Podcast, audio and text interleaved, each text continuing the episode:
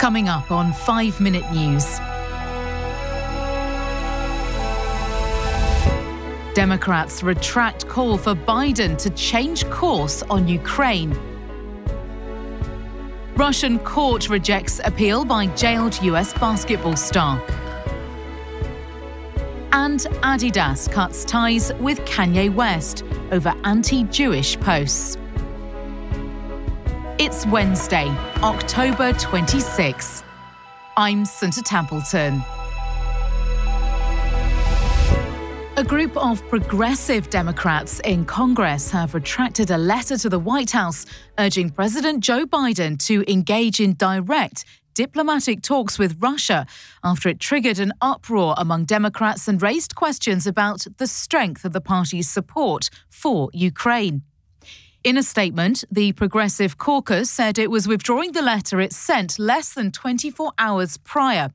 It was signed by 30 members of the party's Liberal flank. The letter was drafted several months ago, but unfortunately was released by staff without vetting, the statement said. The unusual retraction capped a tense 24 hour period for Democrats. Many reacted angrily to the appearance of flagging support for the president's Ukraine strategy, coming just weeks before a midterm election where their majorities in Congress are at risk. The back and forth spotlighted the fragile nature of Biden's relationship with the progressive wing of his party, raising stark questions about their ability to work together, not only on Ukraine funding, which seems secure for now, but on more pressing issues that are top priorities for Liberals.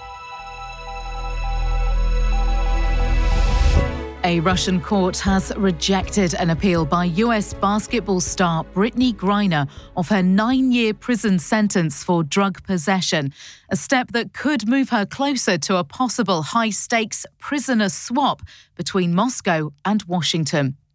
The eight time All Star Center with the WNBA's Phoenix Mercury and two time Olympic gold medalist was convicted August 4 after police said they found vape canisters containing cannabis oil in her luggage at Moscow's airport. 32 year old Griner was not at the Moscow Regional Court hearing, but appeared via video link from a penal colony outside the capital where she is being held.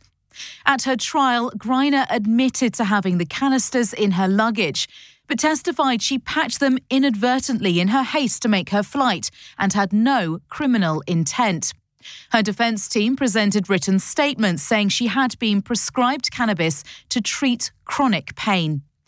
The nine year sentence was close to the maximum of 10 years, and Griner's lawyers argued after the conviction that the punishment was excessive. They said in similar cases, defendants had received an average sentence of around five years, with about a third of them granted parole. Adidas has ended a partnership that helped make the artist, formerly known as Kanye West, a billionaire and lent the German sportswear brand an edgy appeal, but ultimately couldn't survive a mounting outcry over the rapper's offensive and anti Semitic remarks. The split will leave Adidas searching for another transcendent celebrity to help it compete with ever larger rival Nike, but will likely prove even costlier for Ye, as the rapper is now known. The sneaker giant became the latest company to cut ties with him, whose music career has been in decline as he courted controversy. Adidas said it expected to take a hit of up to $246 million to its net income this year from the decision to immediately stop production of its line of Yeezy products and stop payments to Ye and his companies. Its shares closed down more than 2% on Tuesday. Adidas does not tolerate anti Semitism and any other sort of hate speech, the company said in a statement. Ye's recent comments and actions have been unacceptable, hateful, and dangerous, and they violate the company's values of diversity and inclusion, mutual respect, and fairness. After weeks of making anti Semitic comments in interviews and on social media, the rapper has been suspended from both Twitter and Instagram. You can subscribe to 5 Minute News on YouTube with your preferred podcast app. Ask your smart speaker or enable 5 Minute News as your Amazon Alexa flash briefing skill. Subscribe, rate, and review online at 5minute.news. 5 Minute News is an evergreen podcast covering politics, inequality, health, and climate, delivering independent, unbiased, and essential world news daily.